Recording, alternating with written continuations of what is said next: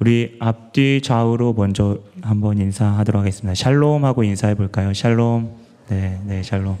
네, 인사하는 이유는 반복적으로 이야기하지만 오늘 아, 말씀 들으시고 또 함께 기도하는 시간 가운데 네, 함께 교회 지체를 위해서 옆에 앞에 누가 앉았는지 한번 보시고 네, 기도가 필요하신 분이 있다. 이렇게 하나님 마음을 주시면 함께 기도하셨으면 좋겠습니다.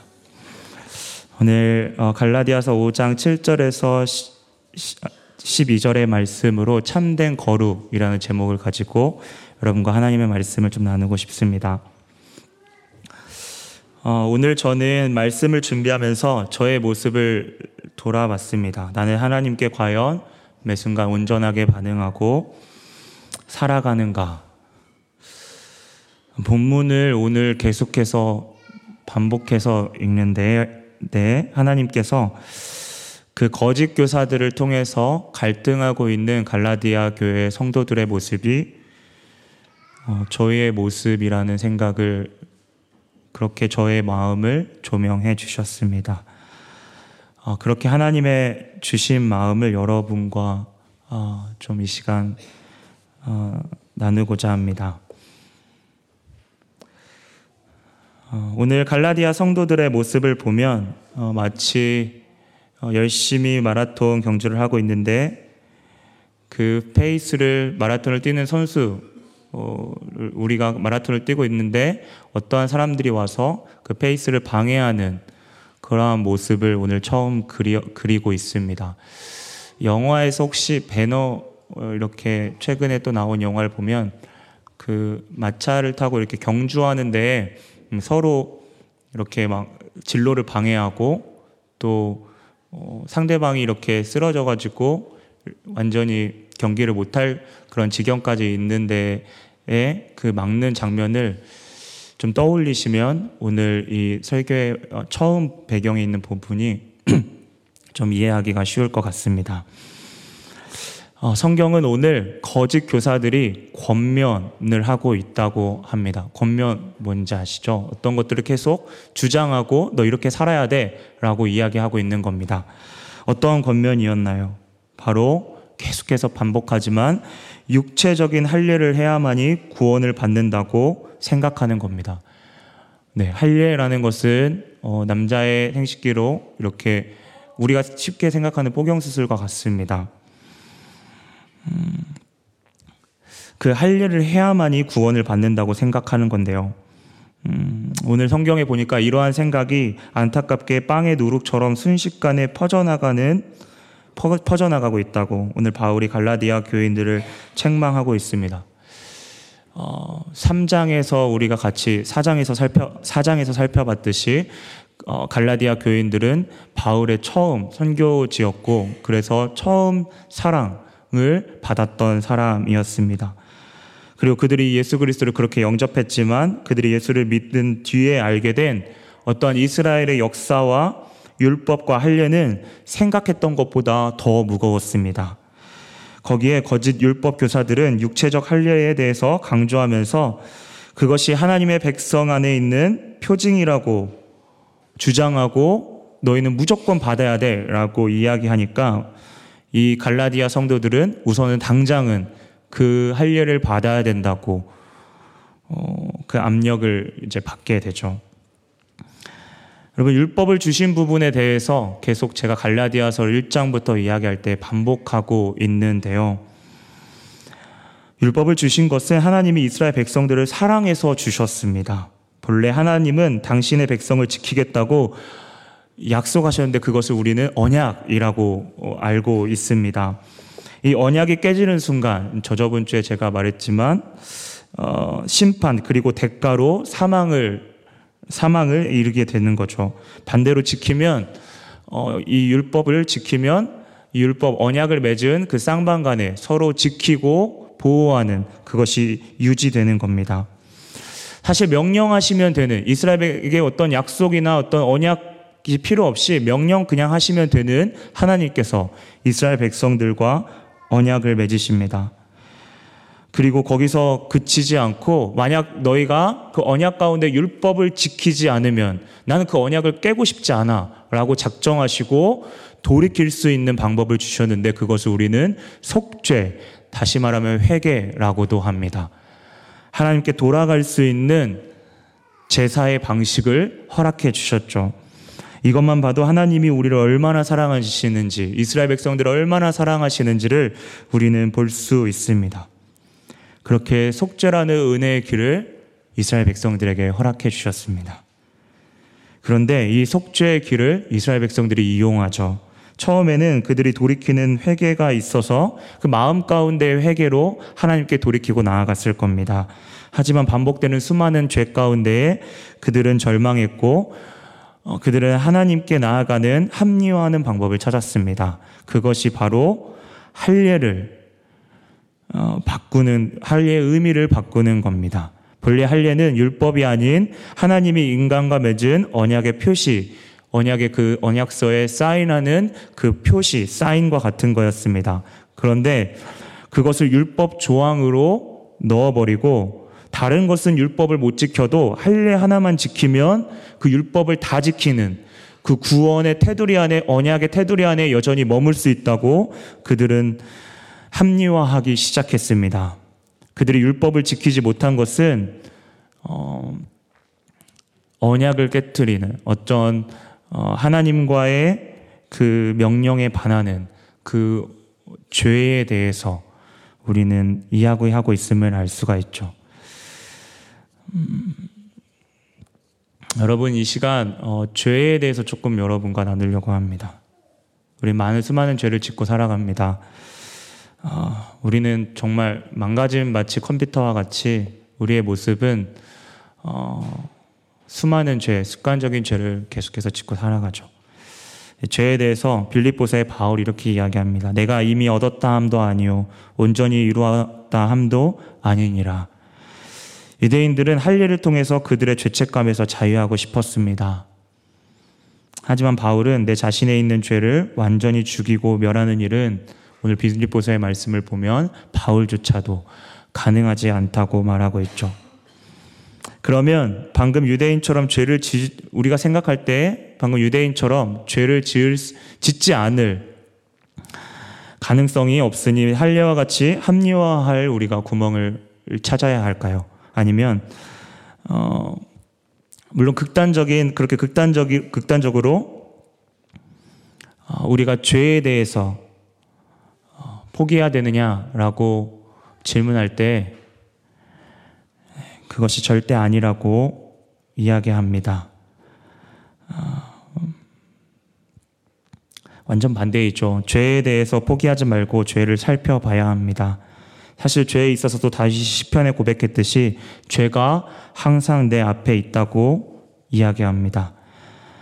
하나님 앞에 내 죄를 비춰달라고 기도하면 그 기도가 깊어질수록 내 안에 합리화하고 또아리를 튼 죄의 관계나 깊이 그 길을 간파할 수 있습니다. 다르게 이야기하면 나에게 있어 어떤 경우에 그 죄가 그 세력을 발휘하는지, 어떠한 시점에서 나의 마음을 흔드는지를 우리가 계속해서 회개하다 보면 이 습관적인 루트를, 그 길을 우리는 바라볼 수 있습니다. 또한 어떠한 죄를 지었을 때 어떠한 핑계로 또 내 내 머리 가운데에 어떠한 논리, 어떠한 알고리즘으로 내가 죄를 합리화하고 있는지, 그 죄가 나를 지금도 넘어뜨리려고 하는지 기도할 때 그 전략을 보게 된다는 것입니다. 저 역시 마음으로 범죄할 때에 그 루트를 곰곰이 따져가며 생각해보며 하나님께 아뢰입니다. 이렇게 더러운 죄인임을 하나님 앞에 낱낱이 고백하는 거죠. 중요한 것은 죄에 대해서 패배적인 생각을 하는 것이 아니라 그러한 죄를 온전히 고백할 때에 나를, 온전한 나를 보게 되는, 내가 얼마나 죄인임을 보게 되는 그 성령의 그 가운데에서 그 이후의 성령의 그 온전하심을 우리가 또한 기대하는 것이죠. 오늘 성경의 바울은 적어도 그들이, 이 갈라디아 성도들이 그리스도의 복음을 알았던 자들이기에, 첫사랑을 알았던 자들이기에 그들이 이 편지를 읽고 돌아올 것이라 확신했습니다. 다시 말하면 이것은 그들이 첫사랑을 온전히 이해했고 그것은 죄사함과 구원에 있어서 바로 예수 그리스도로만 그께, 그분께 접붙임 받아야만이 살 수 있음을 그들이 알고 있었다고 바울은 확신하죠. 여러분, 그리스도께 접붙임 받았다는 것이 무엇을 의미합니까? 내 스스로 살 수 없다는 것을 의미합니다. 이 말은 우리의 범죄함에 있어서 우리가 찌른 그분을 바라보며 그 가운데 철저하게 회개하는 그 회개가 이루어져야만이 우리가 살 수 있다는 것을 의미합니다. 그것이 예수를 바라봄입니다. 가장 높은 곳에서 가장 수치를 당하며 긴 시간 동안 모욕을 당하신 십자가상에 그분을, 그분이 그렇게 수치를 받고 고통당하시는 것이 그분의 죄 때문이 아니라 저주받아야 마땅한 우리의 죄 때문임을 우리는 깊이 인식해야 합니다. 그렇게 우리는 그리스도의 죽으심에 우리가 온전하게 참여하지 않고 성령의 인도함 없이 온전히 자유를 누리지 못합니다. 바울은 거기서 더불어서 이렇게 경고합니다. 오늘 본문을 보게 되면 그 그리스도의 복음을 지식으로만 받아들이고 여전히 거짓 교사들의 말을 따른다면 그 누구도 심판에 심판을 받는 그 심판에서 자유할 수 없다고 이야기하죠. 이러한 이유로 바울은 오늘 육체적 할례를 가볍게 보지 않았습니다. 여러분, 육체적 할례를 오늘 다른 말로 쉬운 길, 하나님께 그냥 갈 수 있는 내 형식적인 모습이라고 바꿔서 한번 생각해 보면 설교가 조금 더 우리 가운데 쉽게 와닿을 것 같다는 생각이 듭니다. 육체적 할례를 바울은 가볍게 보지 않았습니다. 그러한 근거가 바로 나오죠. 내가 만약 이러한 육체적 할례를 그냥 허용하고 넘어가면 오히려 나는 박해를 받지 않고 나는 편하게 너희 가운데 복음을 전할 수 있다. 하지만 그 육체적 할례를 말하는 순간 너희가 주장하는 그 할례를 통한 구원을 내가 인정하는 거고 이것은 십자가로 인한 은혜의 구원을 막는 행동이다라고 이야기하죠. 바울은 그렇게 걸림돌 없이 편하게 내가 전할 수 있는데 오히려 네가 너희들이 말하는 그 할례,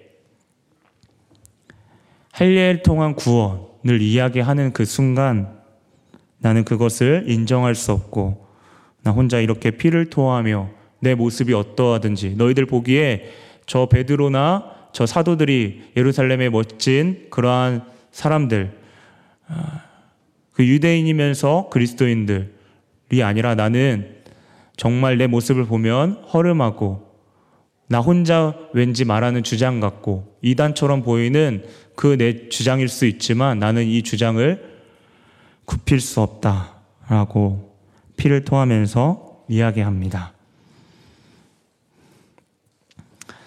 여러분, 할례를 통한 구원, 혹, 혹여 우리가 하나님께 나아갈 때에 이 회개하는 그 가운데 있어서 우리의 마음 가운데 마음의 평강과 평안을 위해 회개하는 사람들이 있습니다.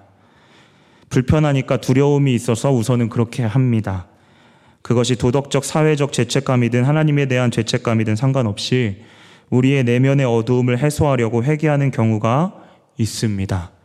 그리고 심신의 평안을 위해 기도하거나 성경 읽기를 다시 시작하는 경우도 있습니다. 저는 그렇다면 이렇게 반문하고 싶습니다. 혹시 죄가 있더라도 마음이 편하다면 회개하지 않아도 되나요? 그냥 그렇게 방치하거나 묵인하고 넘어가도 되는 건가요?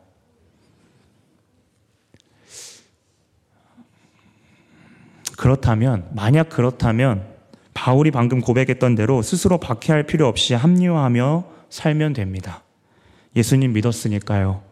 그런데 중요한 게 빠진 거죠. 십자가의 은혜를 잘못 이해한 것입니다.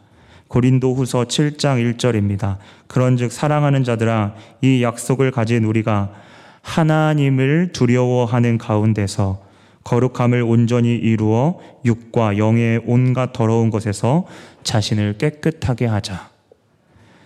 여러분, 참된 거룩은 단순한 평안이 아닌 하나님을 두려워하는 가운데에서 모든 죄악을 경계하고 마음 가운데의 겸손함을 계속 견지하고 마음의 겸손함 가운데 나아가는 가운데에 하나님의 도우심을 바라는 것입니다. 그분이 주시는 안정감을 누리는 것이죠.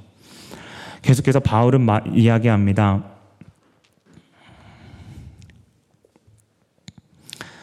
오늘 성경에 보니까 그들에게 전하기를 그렇게 육체 할례가 하고 싶으면 아예 잘라서 고자가 되라고 말하죠.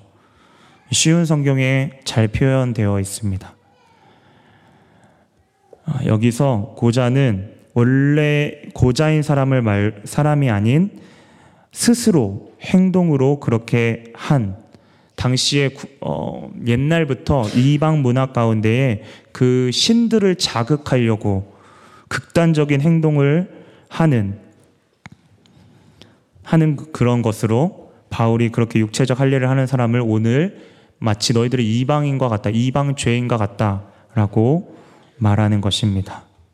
여러분, 여기서 이방인이라 말하는 것은 실질적인 이방인이 아니라 내면적으로 유대인, 이방인을 나눌 때에 하나님의 말씀을 따르는 사람, 율법을 따르는 사람을 유대인이라고 하고 그걸 따르지 않는 사람을 이방인, 내면적인, 이면적인 어, 이방인이라고 할 때에 그러한 이방인을 말합니다. 이러한 의미와 같이 중의적인 표현으로 또 다른 의미로 너희를 그렇게 유혹하는 자들에게서 너희가 끊어져라. 너희에게서 끊어버리라. 그 사람들과의 관계를 끊어버리라 라고 이야기하죠. 이것은 마치 사 장의 맨 마지막 부분에 하갈과 사라의 비유를 들 때에 육체를 따라 난 자들, 여종과 그 아들을 내쫓으라 라는 말과 동일합니다. 완전히 갈라서라는 거죠. 어, 제가 이 주 전에 수요 예배 때 살펴봤던 것처럼 하나님은 마음의 할례를 원하신다고 여러분과 함께 나눴습니다. 마음으로 순종함으로써 그분을 따르기를 원하셨죠. 그런데 이것을 돌이켜 말하면 어, 마음이 그만큼 중요하고 오늘 죄라는 그 어, 키워드를 우리 마음과 좀 연관시켜 본다고 하면 이 죄 또한 마음에 잠재되어 있는 죄가 우리가 가장 경계해야 된다는 말로 해석할 수 있습니다. 그런데 우리는 자주 이 내면적인 죄에 대해서 무뎌집니다. 그래서 주님은 마치 감기가 걸리면 우리에게 열이 있듯이 고난을 통해서 우리를 낮추십니다.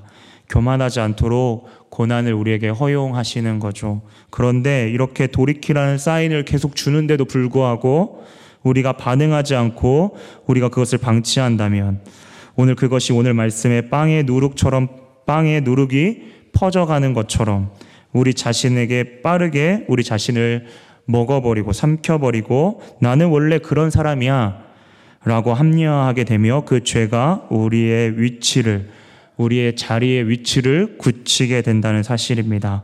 더 무서운 것은 이 죄를 지었을 때 옆 사람이 아, 그럴 수 있지. 그런 죄 지을 수 있어 라고 동조하기 시작하면 이제는 마치 적반하장격으로 그래 나는 이런 죄 지을 수 있어. 아, 다 짓고 사는데 라고 내가 아닌 다른 곳에 핑계를 합리화시키거나 더 나아가 하나님께 삿대질하는 경우가 생기게 되죠. 주님께 바짝 엎드려 나아가는 것 대신에 내 자존감과 열등감으로 그저 내 안에 있는 불안과 염려를 없애려고 이렇게 다른 방법을 찾는 것은 너무나도 위험합니다. 자신의 멍에를 쉽게 내려놓으려고 오늘 육체적 할례, 자신들이 지었는데 회개로 마음 가운데 나아가기 반복적인 죄 가운데 힘들 때에 이 유대인들이 합리화했던 것처럼 어쩌면 우리의 모습 가운데도 그러한 모습이 있다는 거죠. 오히려 더 큰 멍에를 지, 지는 겁니다. 자기의 멍에를 어, 내려놓고 싶었는데요. 오늘 유대인이 그렇게 자신을 위로했습니다. 자신들이 아브라함의 자손이고 그 때문에 자신들은 하나님의 자녀의 울타리 안에 있다고 생각하는 것이죠. 그 더럽고 가증한 자신들의 모습을 어떠한 할례, 육체의 할례를 통해서 위안으로 삼고 그렇게 다 자신들을 달래고 죄의 심판으로 인한 철저한 사망에서 그들은 평안을 외치고 있습니다. 성경에 죄 안에 있는데도 불구하고 평안만을 외치는 수많은 사건들의 공통점은 하나님만을 섬기는 것이 아니라 우상들을 섬겼을 때에 다른 것을 의지하는, 하나님이 아닌 다른 것을 의지할 때에 나오는 현상에서 비롯된 것입니다. 하나님이 아닌 우상을 섬기며 그렇게 죄를 사랑하는 가운데에 그들은 그저 겉으로 드러나는 할례만을 지키면서 거짓된 평안을 외치게 되죠. 이것은 단순한 합리화가 아니라 오늘은 바울이 회색지대는 없다는 겁니다. 십자가의 걸림돌이 된다는 겁니다. 너희가 하나님의 십자가의 그 은혜를 너희가 그렇게 행동하는 이상 하나님의 그 은혜, 십자가의 은혜를 누릴 수 없다고, 그것이 더 나아가 무서운 죄라고 이야기합니다. 우리를 돌아봅시다. 그저 하나님은 사랑의 하나님이니까, 서두에 말했죠. 사실 저의 이야기인 것 같습니다. 그저 사랑의 하나님이니까 나에게 내릴 진노를 피할 수 있는, 하나님은 나를 끝까지 사랑하신다고 했으니까 그 피할 수 있는 소망만을 가지면 결국 우리를 끊을 사람은 없으니까 하나님과 깊은 관계가 아니어도 그렇게 신실하게 사는, 헛된 만족하는 것은 너무나도 위험합니다. 그렇게 하나님의 은혜를 올바르게 깊이 인식하지 않으면서 그저 죄에 대해서 긍휼의 잣대를 대는 것은 복음을 핑계로 육체적 목적을 이루는 것이 아닌지 우리는 우리의 내면을 정직하게 바라봐야 합니다. 그래서 저는 이 설교를 준비하면서 참 마음을 지키는 것이 어렵다는 생각을 너무나도 하게 됐습니다. 마음을 빼앗기면 육체적으로 죄악이 보이지 않더라도 이미 나는 죄에 넘어간 겁니다. 여러분, 세상은 눈에 보이는 죄가 드러나야만이 형벌을 줍니다. 하지만 그리스도인이 단지 심판을 피하려고 죄와 싸운다는 것은 마음의 부정함이 이미 있다는 겁니다. 다시 말하면 세상은 육체적으로 겉모습으로 너가 형벌받아야 돼 라고 하면 그거에 따라서 형벌을 주지만, 하나님은 이미 너가 마음으로 범죄하면 그것 또한 더 무서운 똑같은 범죄라고 이야기하는 거죠. 사람은 그렇게 간사합니다. 형벌이 없으면 그 안에 죄를 지어야 된다고 어느 순간, 처음에는 안 그렇죠. 그런데 조금씩 시간을 지날수록 이 정도는 돼라고 합리화하는 겁니다. 이 시간 우리의 마음을 정직하게 돌아보십시다. 정말이지 그분의 죽으심과 아버지를 사랑하는 그 가운데에 우리가 죄를 싫어하는지, 그 친밀함, 하나님과 친밀함을 끊으려고 하는 그 죄를 우리가 정말 싫어하고, 하나님, 저는 정말 하나님과 정말 가까이 나아가고 싶은데 여전히 나는 똑같은 범죄를 지금 이 시간도 하고 있습니다 라고 주님께 오늘 고린도후서의 말씀처럼 하나님을 두려워하는 마음으로 내가 나아가고 있는지,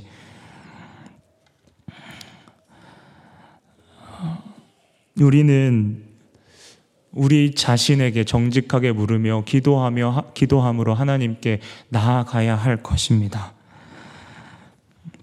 여러분, 저는 그래서 참 수요예배가 귀하다는 생각이 듭니다. 우리 교회의 수요예배의 기도 시간은 우리가 다시금 하나님께, 우리 하나님과 나만 아는 그 내면의 그 깊은 곳을 깊이 들어볼 수 있는 귀한 시간입니다.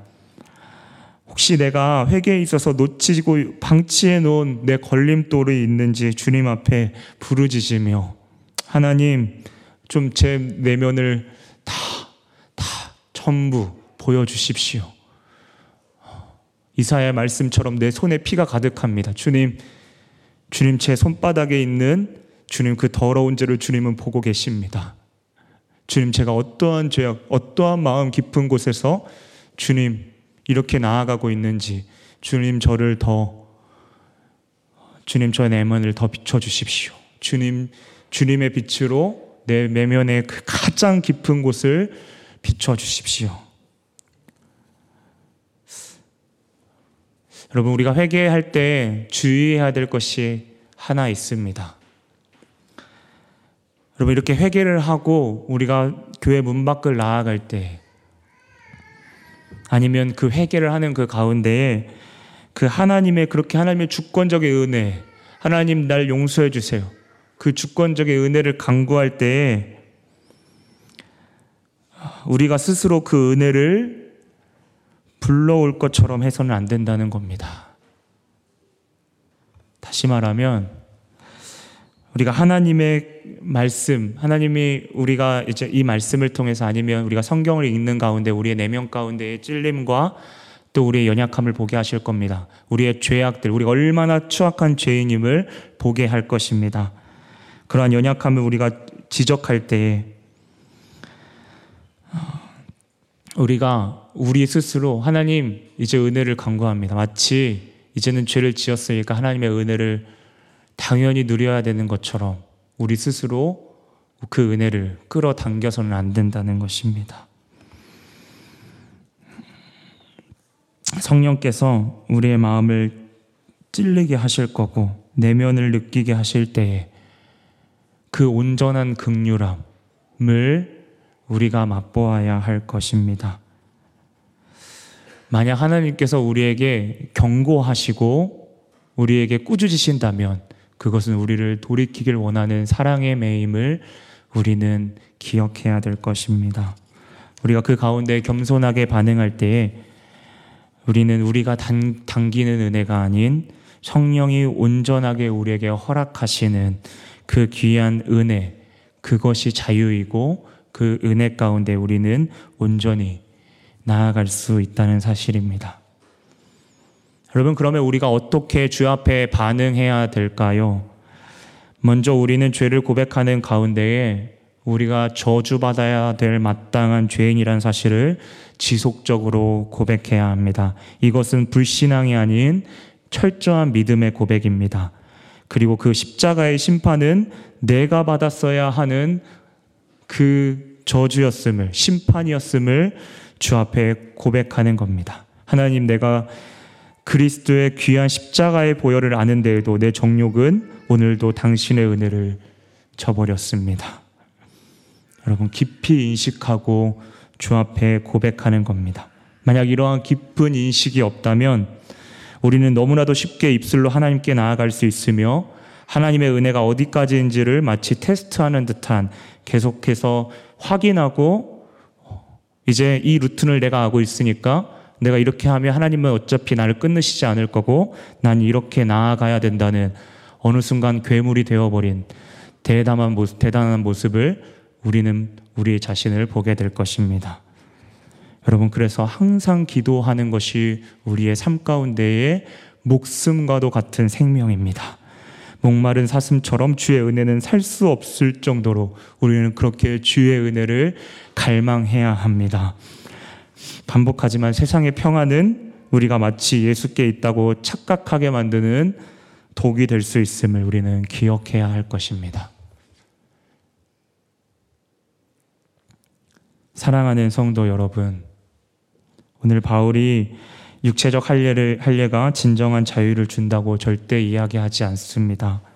오히려 이것이 십자가의 은혜를 막는 걸림돌이라고 이야기하죠.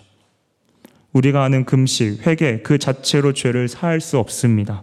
그것은 성령님이 당신의 일을 온전하게 하시기 위해 사용하는 통로일 뿐이죠.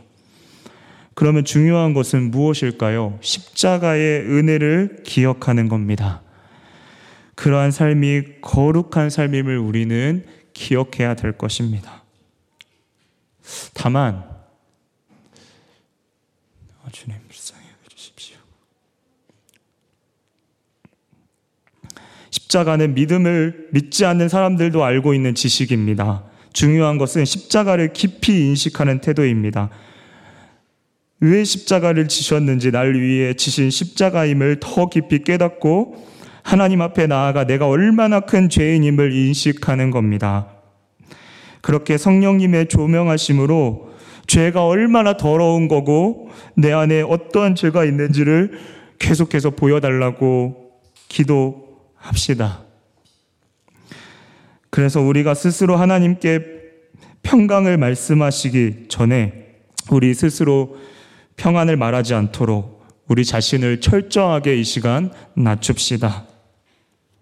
내 지식으로 온전히 하나님을 이해할 수 없음을 온전히 고백하십시다. 하나님의 영광을 드러내달라고 겸손하게 구하십시다. 마지막으로 오늘도 열심히 회개한 것으로 모든 내 죄가 없어졌다고 생각하는 그 어리석음을, 그 어리석음에서 벗어나서 매 순간 주 앞에 겸손히 나아가도록 우리를 불쌍히 여겨달라고 기도하십시다.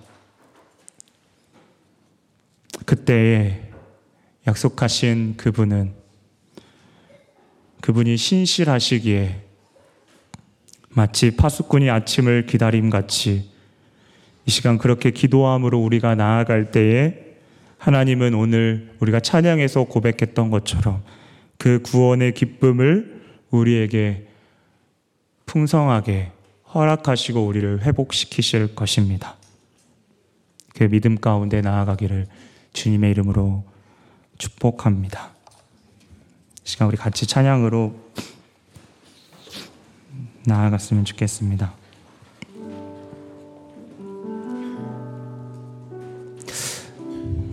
여러분, 제가 누누이 말하지만 제가 잘 살아서 이렇게 전하는 것이 절대 아닙니다. 저는 이 설교를 준비하면서 이 더러운 죄인의 모습 합리화하고 이 끝까지 하나님께 회개했다고 다 말하는 그 제 모 그 거짓된 모습이 저의 모습이라는 것이 주님 느끼게 하셨습니다.